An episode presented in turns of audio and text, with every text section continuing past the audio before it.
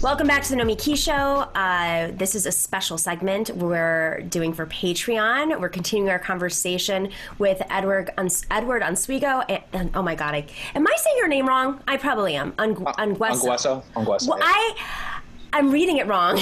I'm so No sorry. Ungueso.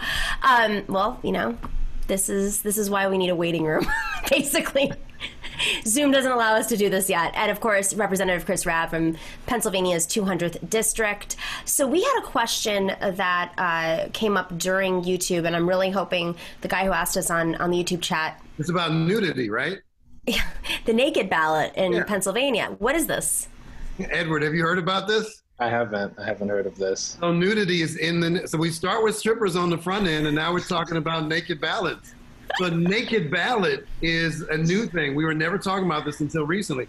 A naked ballot is a mail-in ballot, a paper ballot that um, the voter has forgotten to put into the secrecy um, envelope, and instead they just put it in the outer envelope that you use to mail it. Right, right. So if you take your ballot out, you fill it out, you toss or forget or destroy the secrecy uh, envelope, and you just put it in the in the outer envelope, it will not be counted. Jesus Christ. I And the, the state, the Democratic-leaning state Supreme Court just ruled that it would not be accepted. But Wow. here's here's the good news that's actually not so good news.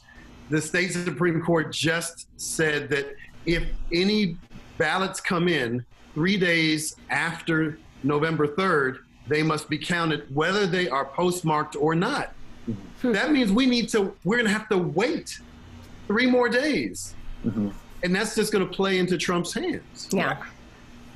That's interesting. Okay, so in New York, um, very similar situation happened in the primary. Uh, it was I live in in um, Carol Maloney's district, which is covers the East Side, of Manhattan, parts of Brooklyn, and and uh, you know Queens and Roosevelt Island for those who are curious. But uh, it, was there was a, a primary and the candidates got very close um, between Carolyn and Suraj Patel, who's very uh, friendly to big tech, and they ended up trying to get these reforms because I don't even know if my ballot was counted. I have no idea. Like I did a mail-in ballot, I signed it. I thought I don't. I don't remember actually. Like I was looking at it, I was like, oh my god, I'm I'm counting. But a bunch of these ballots were not counted, and they went to the court. They went. I mean, it was it was a big fight. Um, and if, you know, it comes down to this, these Democratic leaders, because if you, I think that the, if you're pulling back the curtain here, on one hand, yes, this is about the general election and defeating Trump, but on the other hand, are they going to throw the baby out with the bathwater? These are people who want to preserve their districts and their races in the primaries. So if they change these voter laws now, that could affect them in a couple of years when they're up for reelection and they've got a, a primary uh, challenge. And Rep Rabb, you know too well. All right, so um, we were talking about the the tech sector, and I and and, and the technocrats that have sort of um, taken over the Democratic Party. Uh, Edward, are you seeing a disconnect right now between like the workers of these companies, these tech companies? I mean, and at what level and the leadership? Because, you know, like you said earlier before we went to break, San Francisco is still very moderate. So, you know, Nancy Pelosi is being challenged, of course, from the left um, by Shahid Buttar, but like, is it enough? Like, are these workers resisting? Are they actually pushing back against the moderates, or um, or thinking about labor in a different way? I mean, there's some union organizing, but but is it enough I culturally? think, you know, I think, um, I think I return usually a lot to Uber and Lyft because they are really good examples of a workforce where, you know, you have a very small core of employees inside of the HQ, and then you have like millions of, um, you know, contracted workers or you know workers you know, who are providing services for the facilities, and you know, in that sort of situation, one easy fix could be them working together, but they usually, you know, don't. It's only very few, it's a few handful of engineers or product managers who cross that line and help out the drivers. And what the drivers usually have to end up doing is appealing to the public, appealing Right. to uh, politicians, uh, doing their own sort of organizing. And I think that when you have something like that, the company can more or less resist it until it gets to a point where then they have to make interventions to the public with, and they have the coffers to do large advertising campaigns. Uh, Uber, they all, they hired a record number of lobbyists. They spent, they donated millions of dollars to the Republican Party in California. They hired GOP lobbyists. They're doing massive ads. They're spending, they're going to spend 184 million dollars they raised for this, while the drivers and their labor groups have five million. You know, so and you cannot there's a concern that you won't be able to beat that sort of disparity. But if you have internal support and solidarity between both types of workers, then yeah. the hope is you can do more actions that really disrupt and hurt the company where it has to look past its incentives for profit or to seek a profit and to actually do what the workers want or else it'll get hurt. Um, and until we see more of that, until we see more like, you know, coalitions um, that are able to really hurt the company where it where where it um where it matters, um, I think they're going to hold off and just litigate everything or yeah. lobby. We had Jane McAlevey on, who is one of these amazing organizers. Um, she strategizes with a lot of unions and uh, probably, I, in my opinion, one of the best strategists in the country. Um, she's she's hosting today actually uh, an international um, strike school and That's she's working on that um, campaign in particular. Mm-hmm. She's like, we have five million dollars, and they've got all the money, literally yeah. all the mm-hmm. money. Uh, Chris, you're a lawmaker. Give her my number. Uh, oh, I, oh yeah. Please, I, listen, I think. yeah, how we Uber, do it. Uh, Uber gives money to everybody, and again, for folks watching, every state legislature is different. In Pennsylvania, they could they could buy me a Tesla. They could buy me a summer house. Um, lobbyists um, as long as I report it, as long as I disclose it. Right. as long as you say, I got a bribe. yeah, exactly. As long as you say, hey, I got bribed, you know, you can buy me, then it's okay. There are unlimited campaign contributions.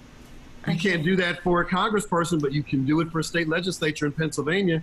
And so these corporations write very large checks to whomever is in power. Yeah. And they're buying access. Yeah. And they're not, you know, and so that access highly influences, you know, the route of certain pieces of legislation or killing other pieces of legislation. And I'm working on one around ride share justice in Pennsylvania um, to, you know, uh, uh, go at uh, Uber and Lyft by by creating a level playing field and allowing for worker co-ops to get involved in the TNC rideshare area. And uh, you know, I'm going to be met with a lot of resistance for these very reasons. What what is what's the vote uh, look looking like? Like the makeup oh, in on the, the bill hasn't been introduced yet, but um, if if we take back the House and or Senate um, in November, um, it depends on who our leadership is and how much money they've taken from you know the you know the big boys, and uh, that will determine the viability of my legislation because mm-hmm. they they they sh- these are deep pockets, just like mm-hmm. we were talking about. And so I don't know what the threshold of interest or uh, concern is around uh, you know worker rights uh, along these lines.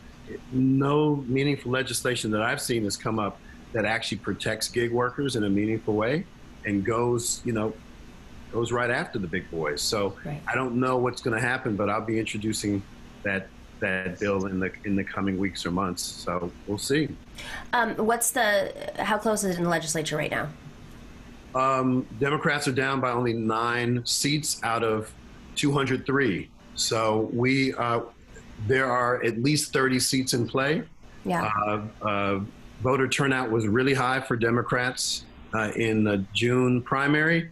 Uh, voter registration is high and we also have, because of this uh, new state law, we will have early voting centers uh, that we've never had before.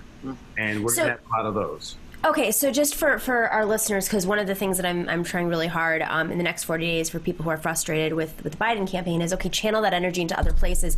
It'll affect the whole ballot, I think, grassroots yeah. up. So, can you name a couple names of people who want to make phone calls, whether they're Pennsylvania or not, want to help out? Because turning that legislature blue could be, you know, that's what we did in New York. Like people called from everywhere, all these IDC challengers, and we won back the legislature. Um, I mean, Yeah. there's a lot of great organizations if you want to help without having to go through the Biden Harris campaign. Um, um, you know, there's, I think, Swing Left, there's Turn PA Blue. Um, there is, uh, Any candidates? Any anybody that you think any races people can help out with directly? uh, so I would actually go to Turn PA Blue for that. Um, Okay. And also, um, uh, also the Pennsylvania uh, Working Families Party is supporting the most progressive folks. Um, I, you know, we're uh, they're new party in Pennsylvania. Yeah. Um, it, there, it's you know every state is different, but they're supporting the most progressive. And PA stands up is a new. oh yeah, yeah, yeah, yeah. PA Part of Stands Up. Lancaster stands up. Yeah. PA stands up. They're great So people. They're supporting the, the most progressive, um, you know, prospects uh, for the state legislature. So PA stands up is another one. Um, We're going to have Jonathan Smucker on, um, who wrote a great book on on organizing and is from Lanca- Lan- Lancaster. Correct. I'm from Lancaster, New York, and it's Lancaster in Pennsylvania. Lancaster. um, guys, this is a fascinating conversation. I'm really happy uh, you stuck around for a few more minutes. Love to have you back on soon. Keep up the incredible work, incredible organizing, incredible writing. Uh, Edward, you have anything coming out soon that people can check out? Um, I am doing some long-term projects on uh, gentrification in uh, the Bay Area and on SoftBank, which is this big investor in Yep. every nightmare piece of tech. um, so maybe those and the podcast. That's pretty much it. That's all I do these days. Very cool. Well, once it's out, let us know. Love to have you on to talk about it. And uh, Chris, you know, just keep. We'll see you next week. right. just, just, just, just keep being a badass. Think of a couple things for the next show, because for those of you who didn't listen to the show earlier, uh, the full episode, Chris was just throwing out all this knowledge about tipping that we didn't know was a form of, you know, white supremacy and a remnant of slavery. So next week, I'd like another piece of information to learn. It's- I'm just gonna. This is gonna be your classroom now.